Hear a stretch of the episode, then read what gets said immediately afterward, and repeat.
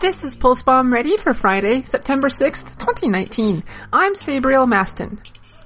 It's playoffs weekend for the Overwatch League. But first, it's Friday, so that means it's time to ask that if you like what I do, why not send some support my way? Share the show with a friend or send me a few dollars with the link in the show notes. Thank you so much for being here. Last night, the playoffs for the Overwatch League kicked off, and coming out ahead were both the Vancouver Titans and LA Gladiators.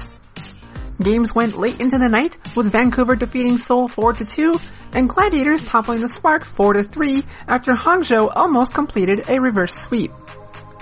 Action continues tonight as the Spitfire take on NYXL and the Shock battle the Reign.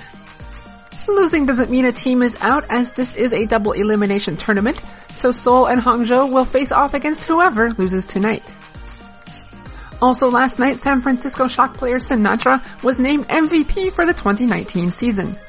Sinatraa had over 36% of the vote in over 650,000 votes.